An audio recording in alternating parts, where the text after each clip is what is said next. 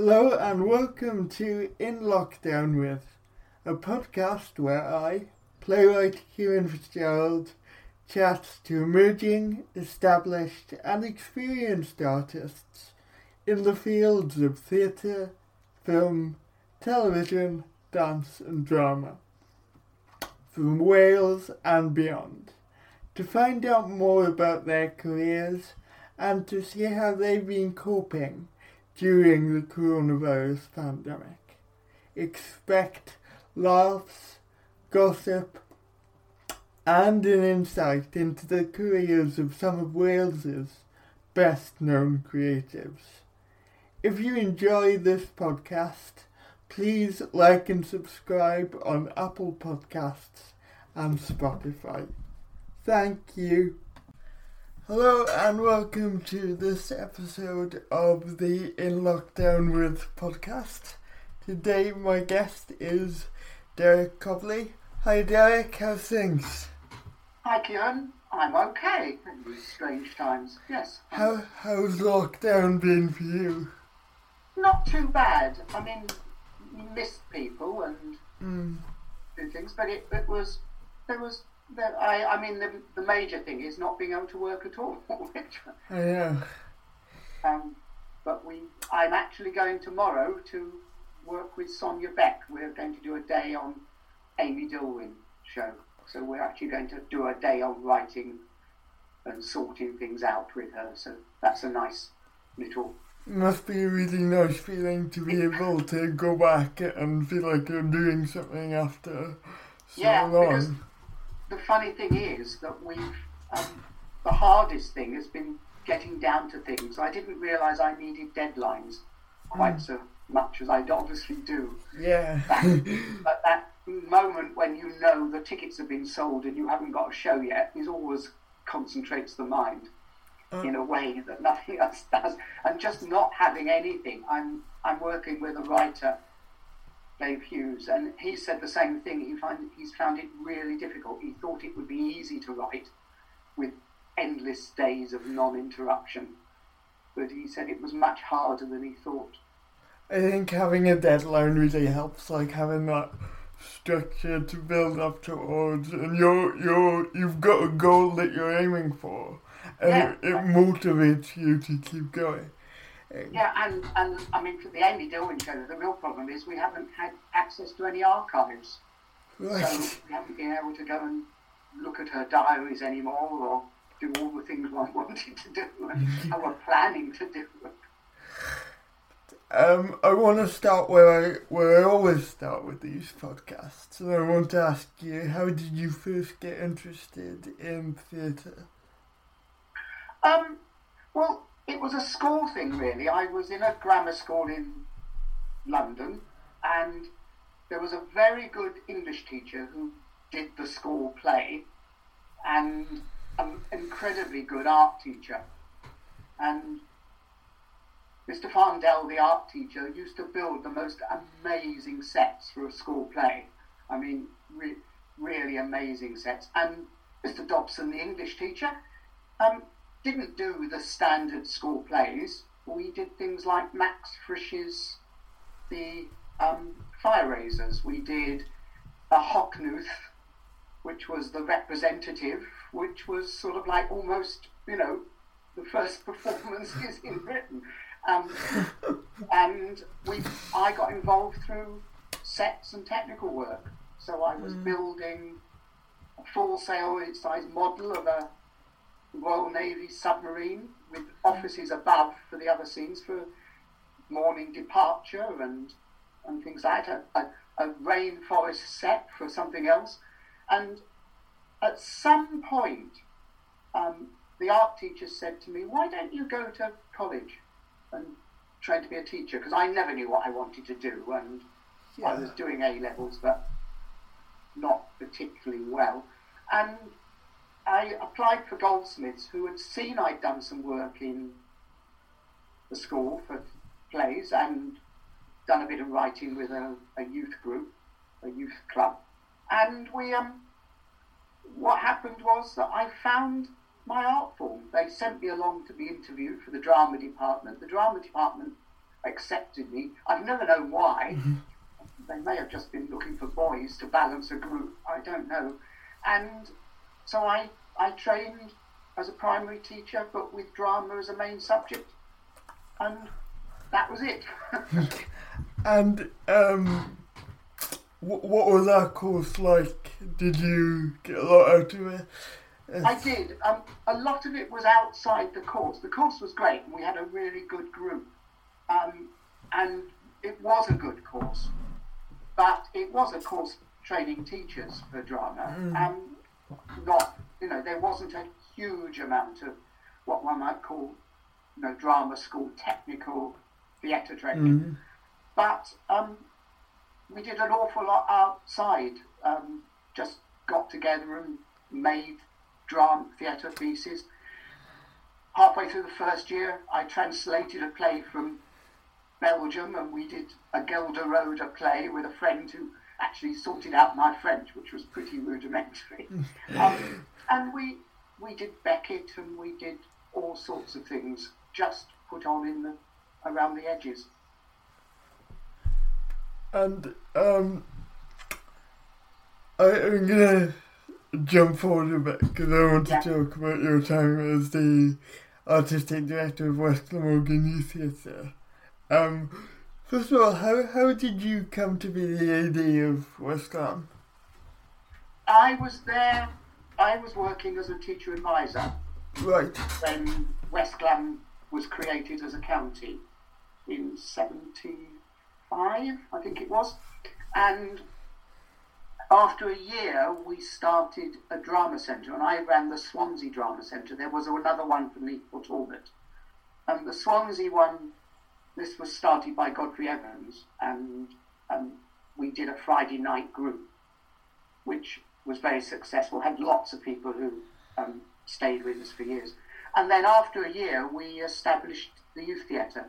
So I was there mm. running the design and technical tutor side of things um, at the beginning, and then after a few years of just doing technical and design work, um, Godfrey asked me whether I'd like to direct something, and another teacher advisor called Anne Morris and I directed the Oresteia. So you start with something quite mm. big. How much directing had you done up to that point? Almost none. I'm not an actor, which is an interesting way to start, but I um, I think it it gives my directing a different feel because I'm not one of those directors who think they can play every part. I'm somebody who knows he can't play any of the parts, um, mm. which is a, a, slightly different way of working. But it does mean that I, I think, on the plus side, um, I'm working on the clues the actor gives me. I haven't got a preconceived idea of how that part should be played. So I guess some, actors would tell you differently, but that's a different story. I guess in that respect, it's a more collaborative process rather than well, the Yes, I think it does. I mean, I think, I mean, I, the first couple of productions I did and things I'd done in college where you had to create a prompt copy to hand in as part of your exam. Um, everything was worked out beforehand. I mean, I almost had little models to move around, but I certainly had little diagrams. You know, X moves there on that line, and then he moves down there. Um, but Which as is... I worked, with the youth theatre, that all vanished, and mm. I I very much sort of work on my feet. I'm, I'm I need a set, and I need the space defined, and I've got some very clear ideas about what I feel the whole of the play is, but I I work with the actors on what the show feels like. Uh, and do you do you kind of get that feeling from reading the script a couple of times? Um, are you very kind of analytical when you're directing, would you say?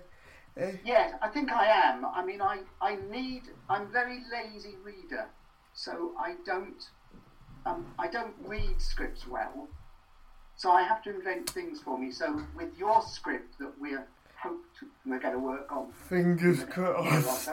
Um, um, I deliberately rearranged it and reformatted it all, which means I have to go through every line to get the design, Yeah. and that makes me read it. And as I'm doing that, it sounds a very boring process, reformatting, or but in doing that sort of process, working on the set, I gradually get a view of the whole play and, and a, an idea of the design. I mean, and of course with Shakespeare, um, I I do quite a lot of editing and cutting and rearranging and things, and that is again that process of delving into Mm. the script.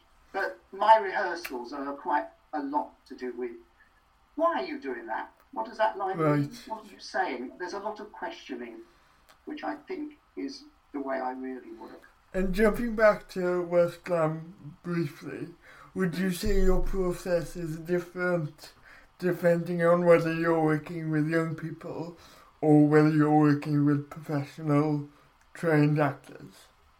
Well, as I started with young actors, you know, both in college and when I worked with groups, um, I've, you know, I had to learn how to work with professional actors, having done an awful lot of work with young actors and people going off to college and coming back from college. Um, so I learned a lot from the students in West Glam, I must admit. People like, you know, Russell and Michael, when they came back having already worked elsewhere, it was nice to work with them. Um, I think what I do is I, the difference is that when you work with young people, you tend to be given a group to work with. You're not doing going through an audition process. And that means I have to work with who I've given. When I worked for Trinity St David's and did a show with those students, I had that group. And I had to make the piece out of that group. Um, I couldn't suddenly say, oh, actually, I need another actor. Can I go and audition another actor? And so I, you work with what you've got. And it's how does how can I get that actor to have a, get a performance that Yeah. fits in with everybody else, however bad they are, and make it and make it work as a piece which the audience you know doesn't notice the ups and downs or if they do they don't care because there's something else which is going on which makes the show work. Because I think that's the director's job is to make the show work and if I have got talent it's for knowing what is happening with the audience so that the audience will keep watching. Yeah, and just kind of, yeah, as you say, making the show work and bringing it forward. And, um, you know, do you do you adapt your process? Would you say it's a different process, or do you feel it's the same as when you're working professional? Do you treat young actors any differently? Would you say? I don't think so. I think with one can't assume they've got technique. So there are quite a lot of young actors who work very much off, you know, I'm doing it for real, Yeah. rather than um, coming back three days later and being able to just turn on the performance again because they've got the technique to keep that performance fresh and alive. Um, so there's one sometimes has to build in those. Right, let's find a way of repeating this to, so you build up the fact that you're not going through it first time. The other thing, which um, I think is that I've had to learn to let the actors go a bit more with when it's professional actors. You know, it's that classic thing of Yeah. don't teach a dog to, you know, you know, let them have their own way of doing things. Um, and sometimes that's not what I want. But I, so I have to be a little bit more collaborative with professional actors rather than driving the thing forward I make it work. suppose, Uh, but taking it seriously and making sure it works is the same. I've- and, and yeah, I agree with that. Uh, because you still want to produce the best quality product that you can, um, Yeah. regardless of who you're working with. Yes. Mm. And um, so what what do you think? I want to talk about arts education. What what do you think in in our present state now in Wales?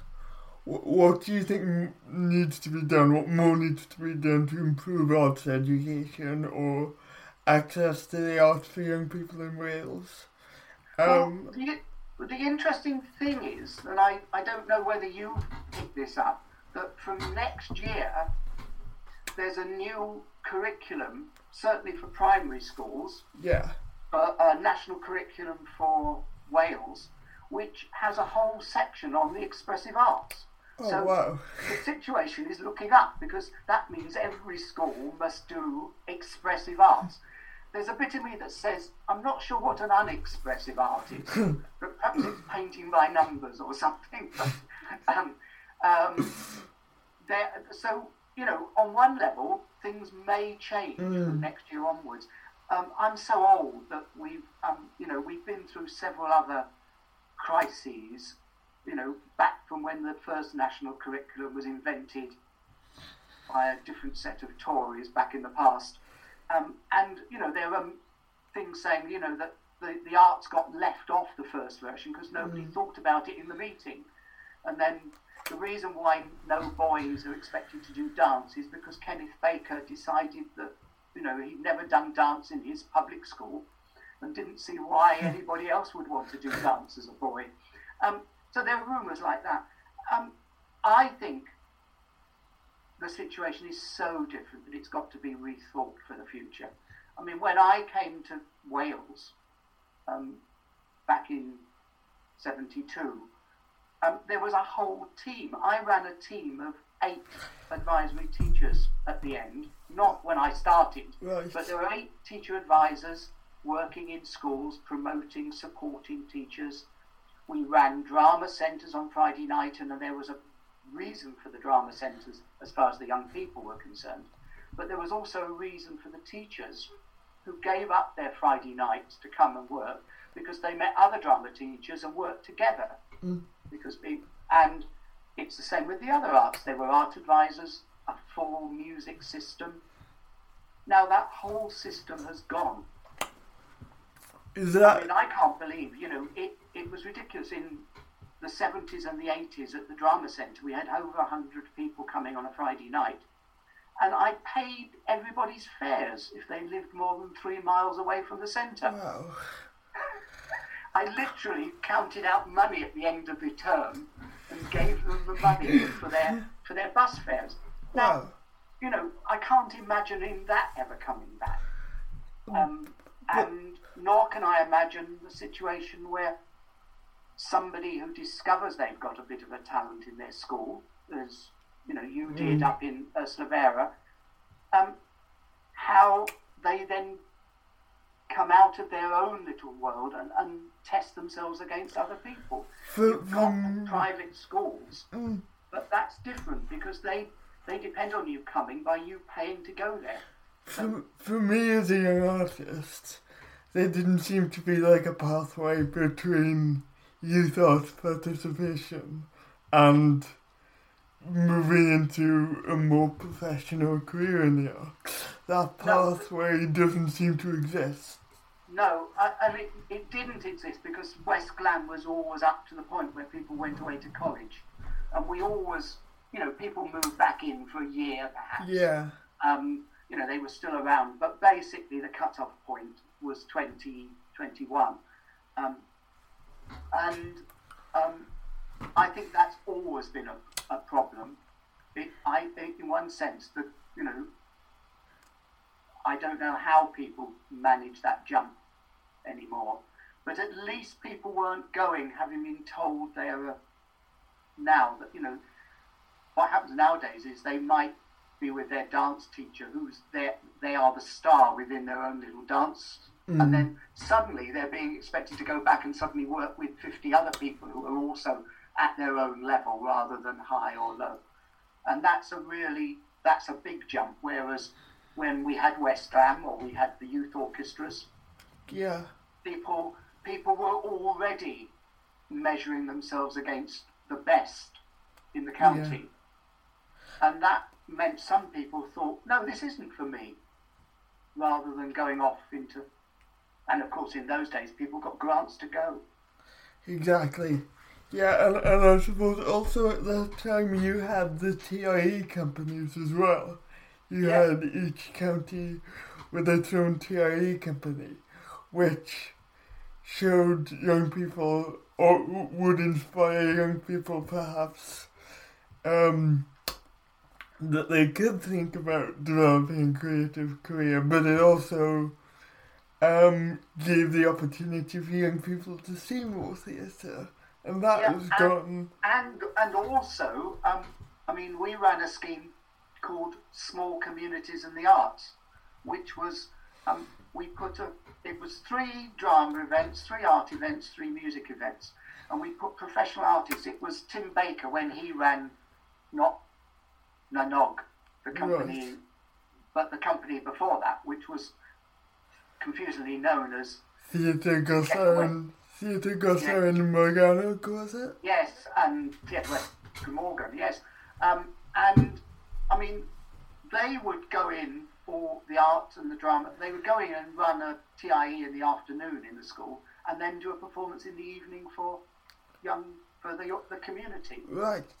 And you know, so the the school, which was the heart of the community anyway, um, were doing twelve arts events in that area over the, the year, and it produced some brilliant work in the eighties, um, really good work. But going back to this whole business of arts education, the other problem at the moment is that I don't think the education in colleges for education teachers of the arts is as good as it used to be.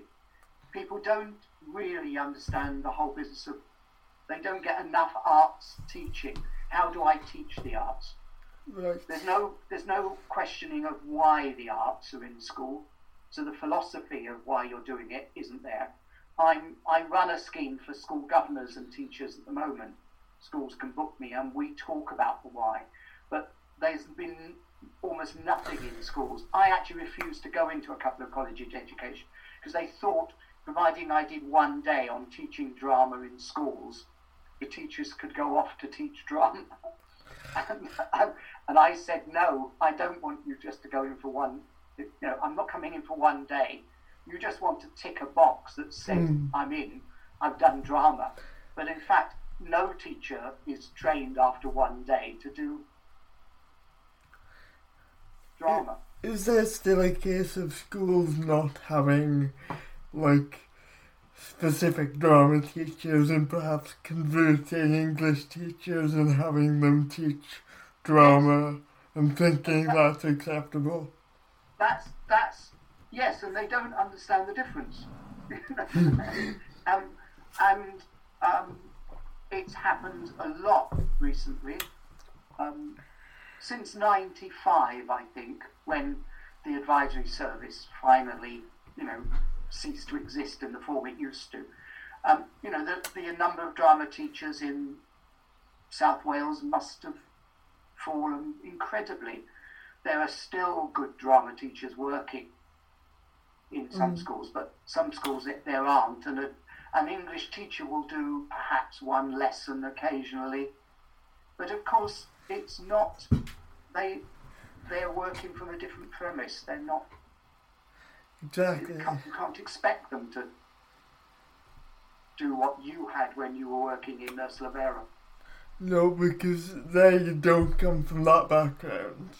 And No. they don't come from that experience. And then, as a result of that, young people are going to be turned off from drama. And, and mm. they're going to lose interest.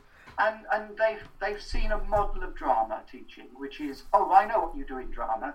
You give the you divide them into groups, and it's usually the same size group. It's usually fours or fives. You give them a, a space, and either a word or a stimulus, a topic. Mm-hmm. Go away and create something. So all the groups create a little piece of drama, and then you show each other your work Yeah. and that's the lesson. Well, there's, an, I mean, a really good English teacher came back to me once and said, "We do that, but we don't know what to do next because we don't know how to make their work better. If they give us a poem, we can crit a poem, but we don't actually have the skills to make their drama work better." Um, Yeah. And you know, and also drama is fraught with problems for English teachers. You know, you've got an empty space. You haven't got desks to be behind. There's not that sense of it, there's a sense of it being around. And the other problem is just showing your work at the end of a lesson. You know, it's quite boring. You know, every group is only interested in their own piece. Yeah. I, I'm trying to get the other groups to, to critique that work what, that they've just watched. Yeah. And giving them skills to be able to do that is important. Yeah. It is because you know the, the arts curriculum is, is you know divided into three. You know, basically you're training young people or adults even to be you know a maker of work, and then an audience for work, and probably a critic for work. Mm. And those three are very different skills. The skills you need to be a maker, and not necessarily the skills you need to be a performer. And And that is, Mm, you know, I can, you know, I even with little kids, even with seven-year-olds, I know kids who are brilliant at making the work, but haven't got any interest in doing it 15 times, so they can then show it to an audience. Yeah. But I know other kids who love the performance, but actually haven't got a clue about invention and creating the Mm. work. They are actors. yeah, And, the, and that's the same with composers and players.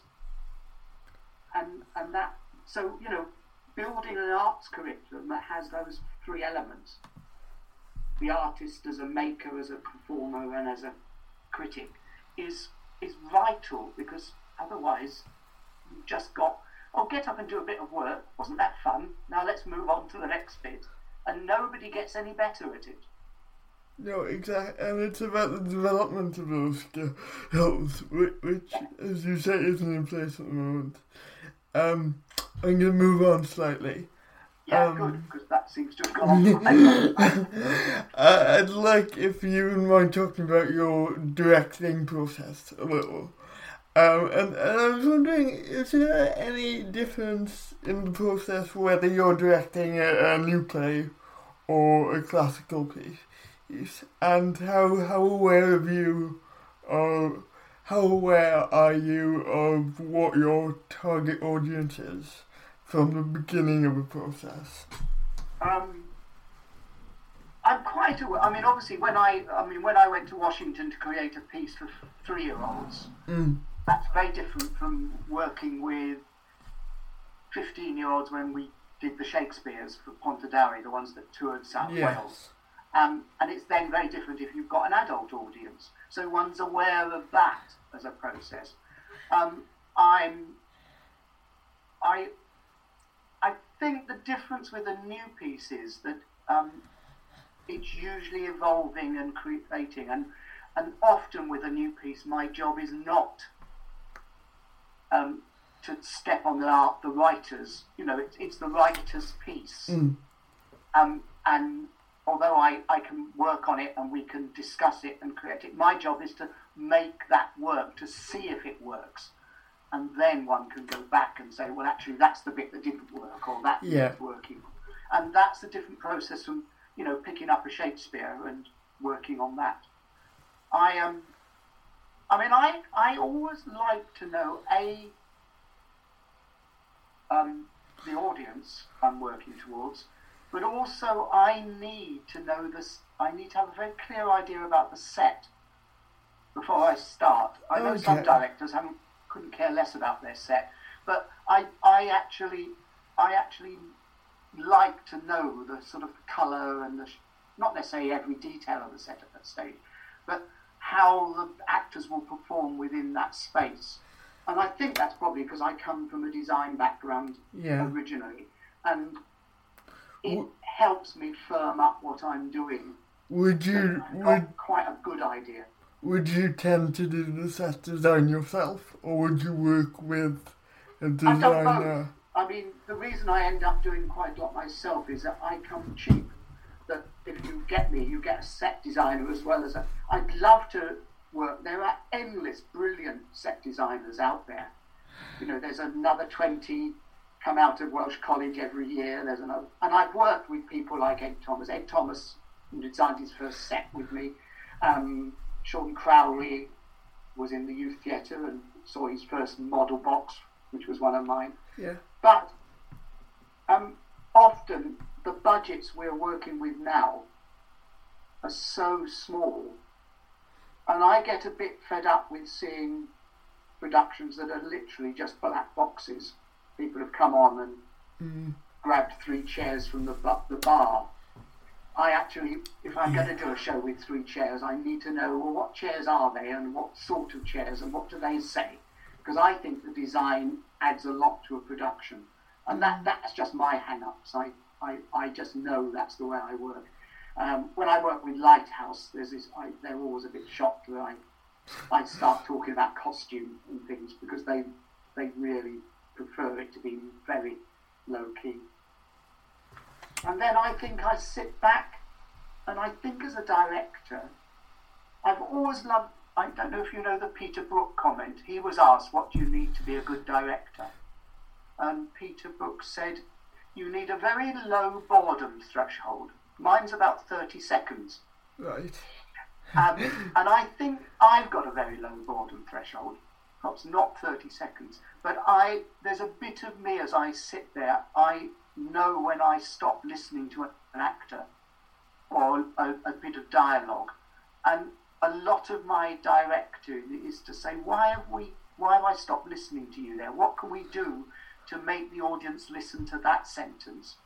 And how many different ways can you put something into that little paragraph so Yeah. that the audience stays listening to you? Is Don't it? go on to all, or actors have a, a habit of going on to autopilot. Is it about making sure that level doesn't drop? Um, And that's by giving it a different, you know, looking at pace, looking at motivation, looking at different things, mm, spacing on the stage, just all the time. How do we make this work? Which another way of saying how do we make that work is to say how do we keep the audience from going to sleep? yeah. It's very, very easy just to let it all wash over you. But I suppose quite a lot of that is in the writing. And if the Well, well, it does help. Yes, I can see you'd like to feel you had a contribution. To make. But even the best writing, you do have to make sure that within one speech, you know, there is variety and things that aren't in the writing Yeah. need the actor's skills of how do I what do I do on this line to make them notice that word, which I think is important. And the actor, the writer may not have thought that word was the most important in that sentence, Yeah. but the actor has decided that's the one they want them to concentrate on. That's And, really and, interesting. and that's the process. I mean, we haven't worked together. It's going to be interesting when we do Yeah. work together. Um, but that's all the time. How how do we make this work? What are we trying to say? How does the audience know what we're trying to say? And Mm. that, and then ask that question: Why are you walking at that moment across the stage? Why aren't you standing still? Those sort of questions keep the piece alive. You try and question everything, every line? Gi- give a Yeah. reason behind every line? Um, yes, I mean, I wouldn't say it's every line. There are a few lines you're trying to hide and push into the background. um, but yes, I mean, I, there, it, it's it's very much. If someone's paying good money to sit there, then every line should be part of their experience, and therefore. You don't want the audience just to think they know what's coming. You want to surprise the audience lull them into a sense that, oh, I know where this is going. Oh, no, it's not. Yeah. I'm going somewhere else. Oh, something else is happening. And that process just keeps the process alive. Mm. Um, uh, particularly, I mean, we're so used, to, you know, most theatre is on. They see, they don't see much theatre anymore. Anybody? I mean, nothing since March, but even before that, with a lot of young writers or writers who go to script slams, their experience isn't of theatre, it's of TV. Yeah. And, you know, a lot of pieces of what are sent in as theatre, they have no, they're really pieces that could transfer exactly onto the TVs with very little changes. they're um, not exploiting what theatre can do, which has got nothing to do with, you know, what one might call soap writing. Because a lot of theatre, a lot of theatre is about what we don't see, what we don't see on stage. Yeah. And, you know, getting the audience to question what haven't we seen, what is happening between these scenes.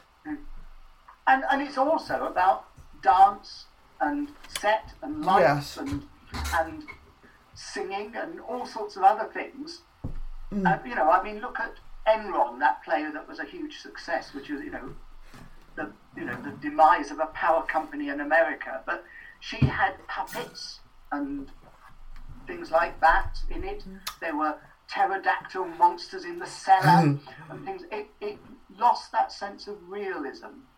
Mm. Um, that show Ink that was on in the West End a year ago, which was about the birth of the Sun newspaper. I mean, that had all sorts of it exploited the theatre and our hmm. enjoyment of theatre. And I don't think a lot of writers these days have seen enough possibilities in theatre. They really are looking at radio or TV as where their th- work may be heard and seen. Hmm. Uh, and yeah, what, what does that say about, you know, what access they've had to go and watch theatre? Well, exactly. I mean, you know, there's, you know, where, I mean, nobody's had any access lately, but th- they're, they see the big shows. People will go and see the big shows, but mm. they, you know, it's interesting, isn't it, that National Theatre Live do their really big shows, but they mm. don't do the small shows in the Cottesloe, the experimental work. They don't do. But, You but, never see stuff from the Royal Court. because it won't sell. It- No, exactly. That's the only reason that they don't show it because it won't sell to a mass market audience. No, um, and I mean, I did a project. We um, we we talked to people in the Pontesdale area about what their use of their art centre, and I I went to a group, and they were lovely. They were um, a community organiser on a big estate in Briton Ferry. Um, And once a year, they had a huge, you know, they raised money, and they all went to the Millennium Centre to see the big musical Yeah. because it was a brand and they knew exactly what. And I said, mm. well, you could you could just go down the road and see a piece of theatre. Well, oh, but we, mm. we might not like it. We know we're going to like the big show. But but part of going to the theatre is sometimes it's really interesting to see a piece that you absolutely hate, and then you can work out why you don't like it, Yes, and but, that but that's, that's really not that's not the way people, you know, and that's why I think a lot of you know one of the things I'm hoping will happen with the change is that the theatres will go, you know, theatre will go to the people. yeah you know, it will be the old, you know, that's what Shakespeare did. As soon as the plague set closed the globe, the theatre, the companies would go on on on the road, and they had a patron. And the reason for having a patron, they were the king's men or the Lord Chamberlain, yeah was because they weren't then considered vagabonds. Because vagabond, you weren't allowed to wander around the country otherwise. so you you weren't a vagabond. You had your lord's name, and Yeah. then set up in the in yard and do three performances. Do one in the for the mayor and his friends in the council chamber hmm. in Oxford or somewhere, and the theatre went to them. Whereas expecting people to turn out on a wet November night to see a piece by a young man who nobody's heard of, he's asking a lot of people. yes And Yeah. I, you know, perhaps we're, especially if there's something good on the telly or and there's so and there's so much good TV on at the moment. Yeah. There's so much. and, and I'm not, I'm not, but I'm not, you know, I'm, I know where I work best is in the theatre. Mm. I can, you know, I've always thought that, and, and I'm not a TV director. I'm a theatre director, and that makes a difference. Um, I do want to talk about um, the many lives of Amy Dillwyn that you've been working on with Lighthouse. Um, what what attracted you to the story in the first place? Um, well, she's an intriguing character. I mean, I, I knew very little about Amy Dillwyn when Sonia and Lighthouse asked me would I come on board. And then the more I found out about her, it, it, she seemed like the sort of character that would be worth spending, you know, two or three months of your life exploring and working on. Um, and and she's she was so she had so many different phases in her lives that um, which is why we call it the many lives of Amy Dillwyn that one can work on it. The difficulty with it is that she was a very private woman Mm. and didn't talk about her emotions and didn't even write them in her diaries. So it's finding a way. So again, it's a technical problem. How do we make visible what's actually not said? Is there an element of like fictionalizing elements Well, of her life? we that's one of the things which we've we've actually been pushing. What uh, Sonia would like there to be more fiction in it. I think, um, not sort of more imaginative reconstruction of what might have been going on in her mind might be a better way. Yes, I well, um, yeah. Whereas I I found one of the strengths of our we did a sort of R and D on it last year, um, was that we've her novels and they're interesting novels. She's she was a bestseller in 1880. Uh, I mean, her book on the Rebecca riots was translated into Russian because it was seen as being a, supporting the oppressors. Um, not a sort of supporting the oppressors. Supporting the oppressed. Um, but Yeah. the um, so, but there are. I she's not no she's not the best novelist in the world. So what we, but there's quite she wrote about things that really interested her. So we've used the words from her novels as if they're her own experiences, and there's quite a lot where you can think, ah yes, she's telling Yeah. us this is happening to the heroine in the story, but actually this is something that relates directly to her own life. And and And- all her, her, every one of her books has got heroines, and they're feisty and they're girls who stand up for themselves. So you can sort of see what she would have liked to do if she wasn't this rather. Mm. Uh, And do you take like elements of what you read in her novels? Does that reflect, do you think, on who she was? Yes, as a person? that's what we've done. We, I mean, when we um, there's a section where she talks in the in the diaries, and we know that she looked after her father when her after her mother died. He was an MP, and he did quite a lot of touring on the continent. So she went with him and toured the continent, and she became almost his PA. Okay. Um, you know, she arranged the dinners and things like that for people. And um, and there are scenes in a novel where somebody goes abroad and is proud, you know, proud of the fact that she isn't being taken advantage of by these nasty French railway porters and things like that. Now you know that's something that she's done, so we could use that in the stories and things about the way that men had treated her and things like that as well. Do you enjoy the research stage? Yes. Mm. Yeah, I, I, I got really into the research. I mean, to the point where it's quite hard to, you know, get rid. The, the thing about, you know, you've got to get rid of some of the research. Sonia would tell you we haven't got rid, as rid of enough yet. But that's, the, that's the job of tomorrow. We've got to try and fit in some more stuff without just putting in the research. Yeah. And it's how you use that research, I guess, and make it um, grammatically compatible with what Yeah. you're trying to create, I guess. Yes. But best of luck there. I look forward to, to seeing what you come up with. Yes. Um, so, um, your work as a dramatic, um, what do you enjoy about this kind of work, and what do you think are the difficulties in working with uh, writers? Um, you could probably tell me more about this than I could.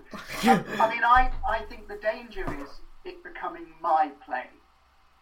If I can see something happening in it, oh, I could, you could really do this. and then I suddenly think, oh no, I mustn't. You know, we can't do that. Uh, it's got to. That dramaturg process is the writer's process. I can I can offer possibilities. Have you thought of doing it? What about? Mm. To act as a critical friend. Um, my most, I think, I think she'd say that. I, I mean, I've worked very closely over a period of time with Emily Hinshelwood. Mm.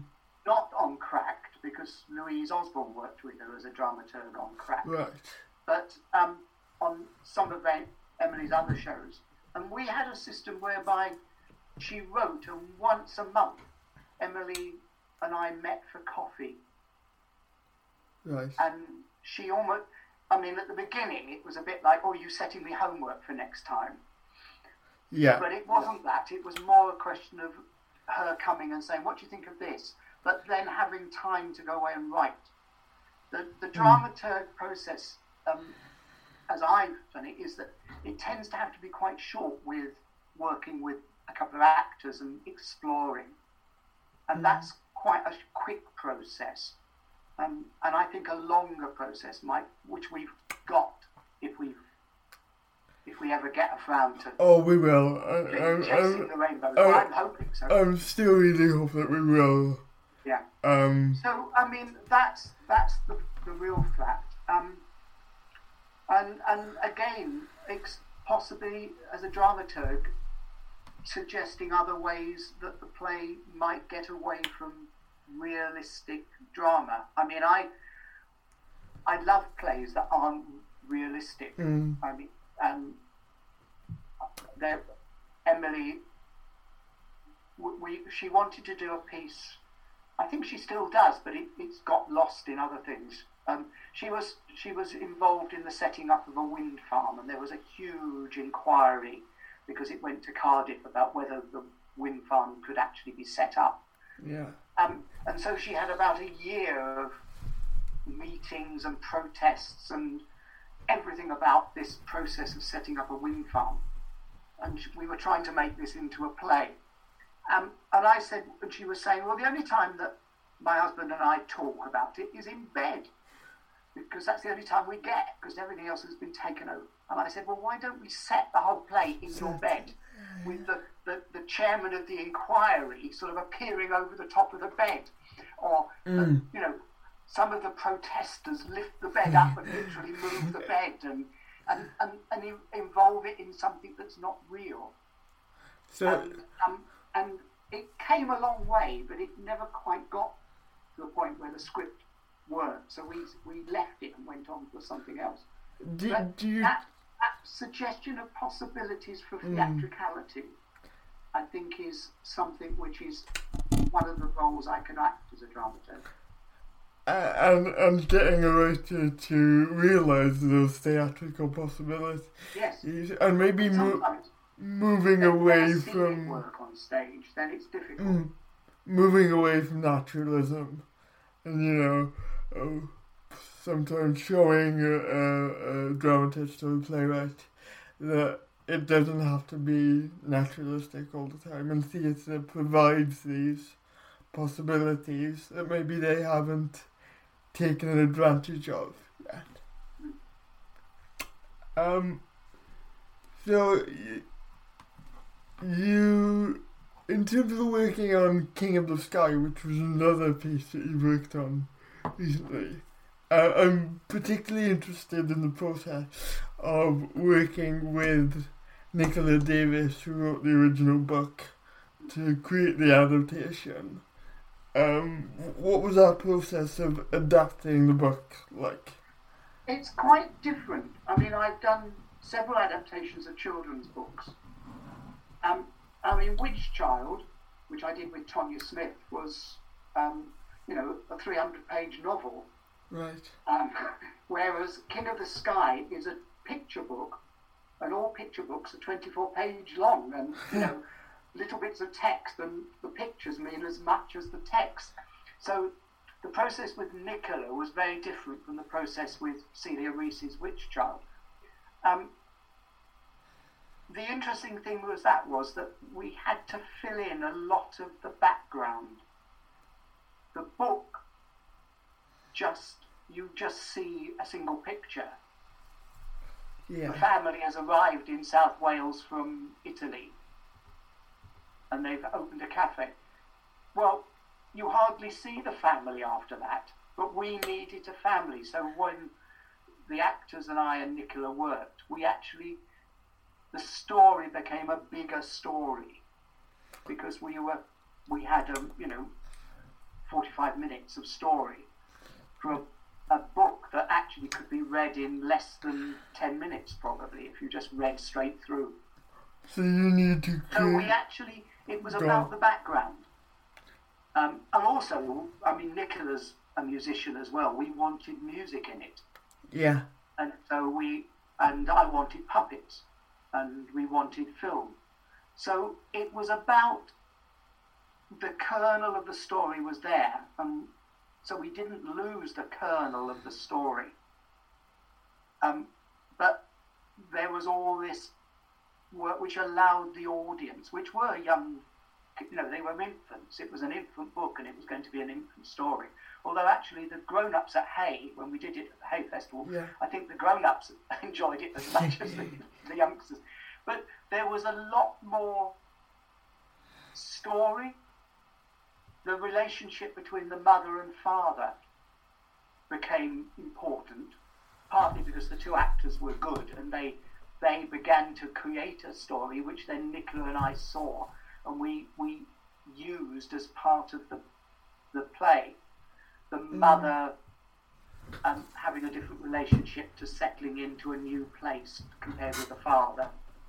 Um, and it became a, a different story, which was actually, you know, a different art form. It, it worked very well in the end, Mm. but it, it wasn't it wasn't quite the book anymore. It was Right. it was the book plus.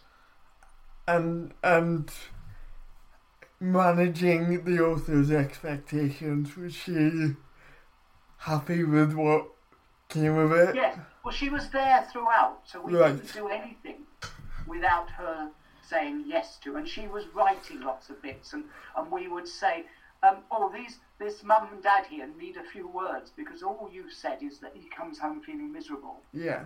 We we've got to actually do that." Um, And then she she would go away at night and come back the next morning with the pieces. I mean, when I did Witch Child with Tonya, we didn't have the writer with us and we got very worried that we were cutting stuff.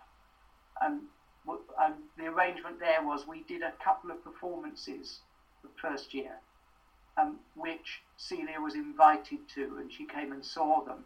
And if she'd hated what we'd done, we said we wouldn't do it again. We know it would never go Yeah. further than the room, and that was a, a different process.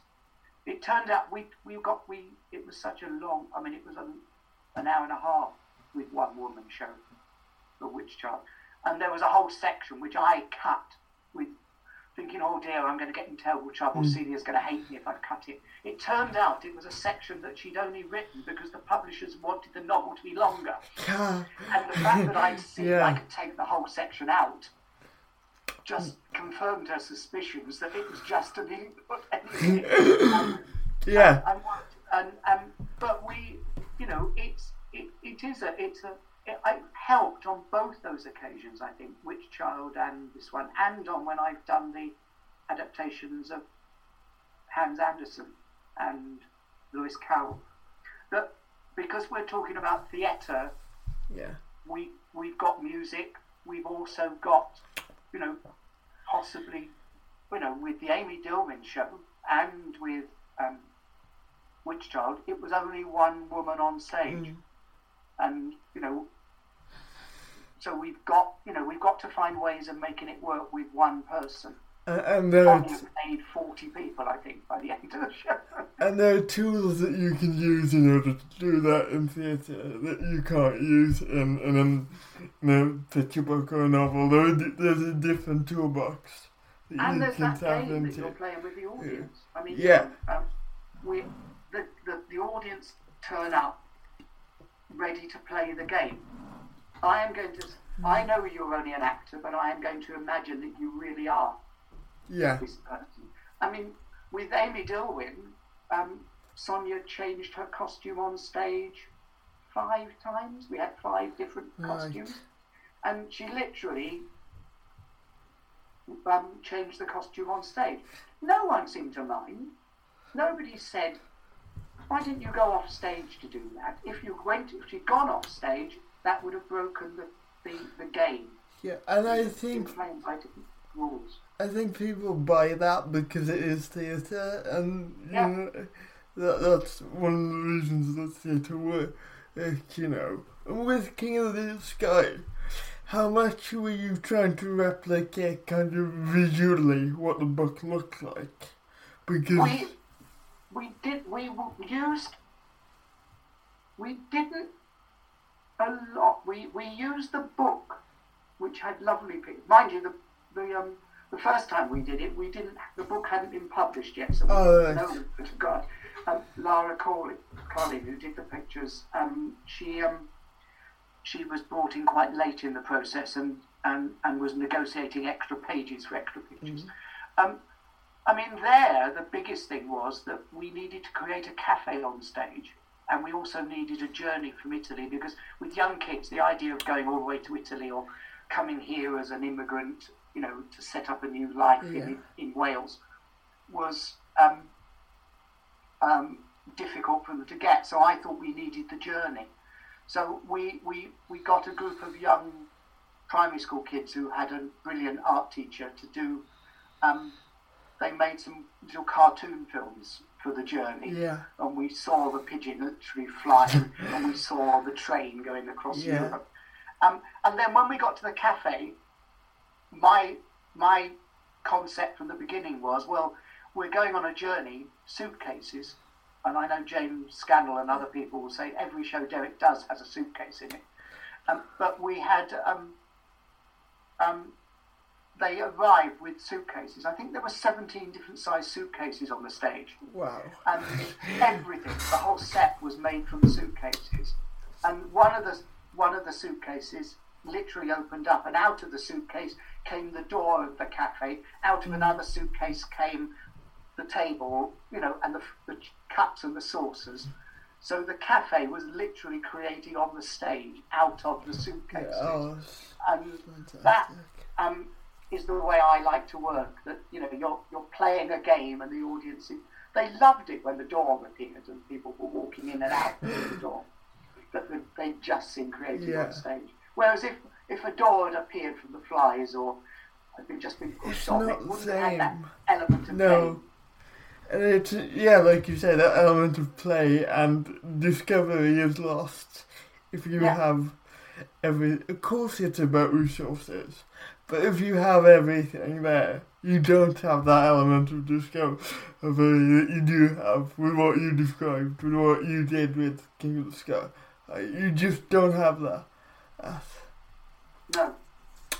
um, my final question uh, is: What advice would you give to someone who is just starting out in the industry? Oh, I I would hesitate with with the situation Mm. it is. I feel really sorry for people. Um, although I think I think there's a few things I'd have said.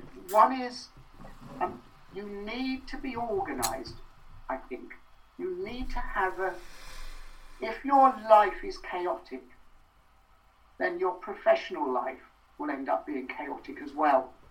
And I don't think you can have two lots. Being a freelancer, which most people are in the Yeah. industry, and that's chaotic enough. Not knowing whether the job is going to be next week. Have I got a job in future? Where can I find it? That whole thing. So you need a reasonably settled, calm life. The people who made a success in the business, I think, are those who know where they are, are not all over the place, don't aren't prima donnas, don't suddenly come with crises left, right, and centre, which affects their Yeah. work. They just get on and do the job. And I mean, the other thing is say yes to things. Don't say no because you never know what the next job. I've, I, I'm slightly strange because I had settled jobs up to when I was 50. Right. I, I, I was working for a local authority. I had a salary Yeah. as I was. Suddenly at 50, I became freelance. And suddenly you had to adapt later. Most people do it the other way around. They do freelance for five, ten years, then decide they need an income and come and get and go into something else. Um, and I realised that you you you you have to juggle. If you're given two jobs and it's at the same time, you just have to say yes You have to just and do work, it. you yeah. know, the evening and the night before Mm. to get it up. And um, from one job, you the next job comes, and um, uh, you know, um, and and don't sort of say no to things just because you don't fancy them very much. Just get on and do it. Because it might lead to something else. Or somebody says, "I know Yeah. that." I mean, uh, you're a writer, and I always remember the um, uh, uh, Matt Snow, who used to edit um, Mojo and those magazines, did a workshop for me when I ran the Year of Literature's community program on being a critic. And he was talking about, he said, just every time you go and see a gig, send off a review of it to the big papers, the well, not the NME, or is it, or Mojo. Just send a little review. They won't even notice you, but they'll be there. They'll come in, and he said one of these days their stringer won't be able to do a gig, and you're somewhere near, and the editor Yeah. will think, I tell you what. That guy's there. Let's see whether he'll have it. Or Yeah, that girl yeah. always keeps on bothering me. Yeah. And out of that, he said, I've got some really good people who've gone on and written. Yeah. He said, you know, if you, nobody's going to give you a job if they don't know you're there. And the only way they know you there is if you, you've done a job and you've done it well and you Mm. have made people's lives easy and not caused a fuss Yes. and not made the director's life hassle because you, you know, you, you stood on your high horse about something. Mm. Um, I mean, you know, that was always a big thing with um, when I was working on with, you know, no divas was a good. it does help. It does Yeah. help a lot. Thank you for your time, Derek. It's been That's okay. I mean, I'm sure I went on a lot too long on some things and bored people, but I'm sure some of it you can rescue if you work hard on the editing. I think it might be an easier job than you think. Um, thank you for listening to this episode of In Lockdown With. I will be back next week with another episode. For now, it's bye from me. So, bye bye. Thank you for listening to this episode of In Lockdown With. The podcast is written, produced, and curated by me, Kieran Fitzgerald. Thank you to all my guests for taking the time to appear on the show. If you enjoyed this episode of In Lockdown With, please consider liking or subscribing on Apple Podcasts or Spotify. And I'll see you next time for another interview.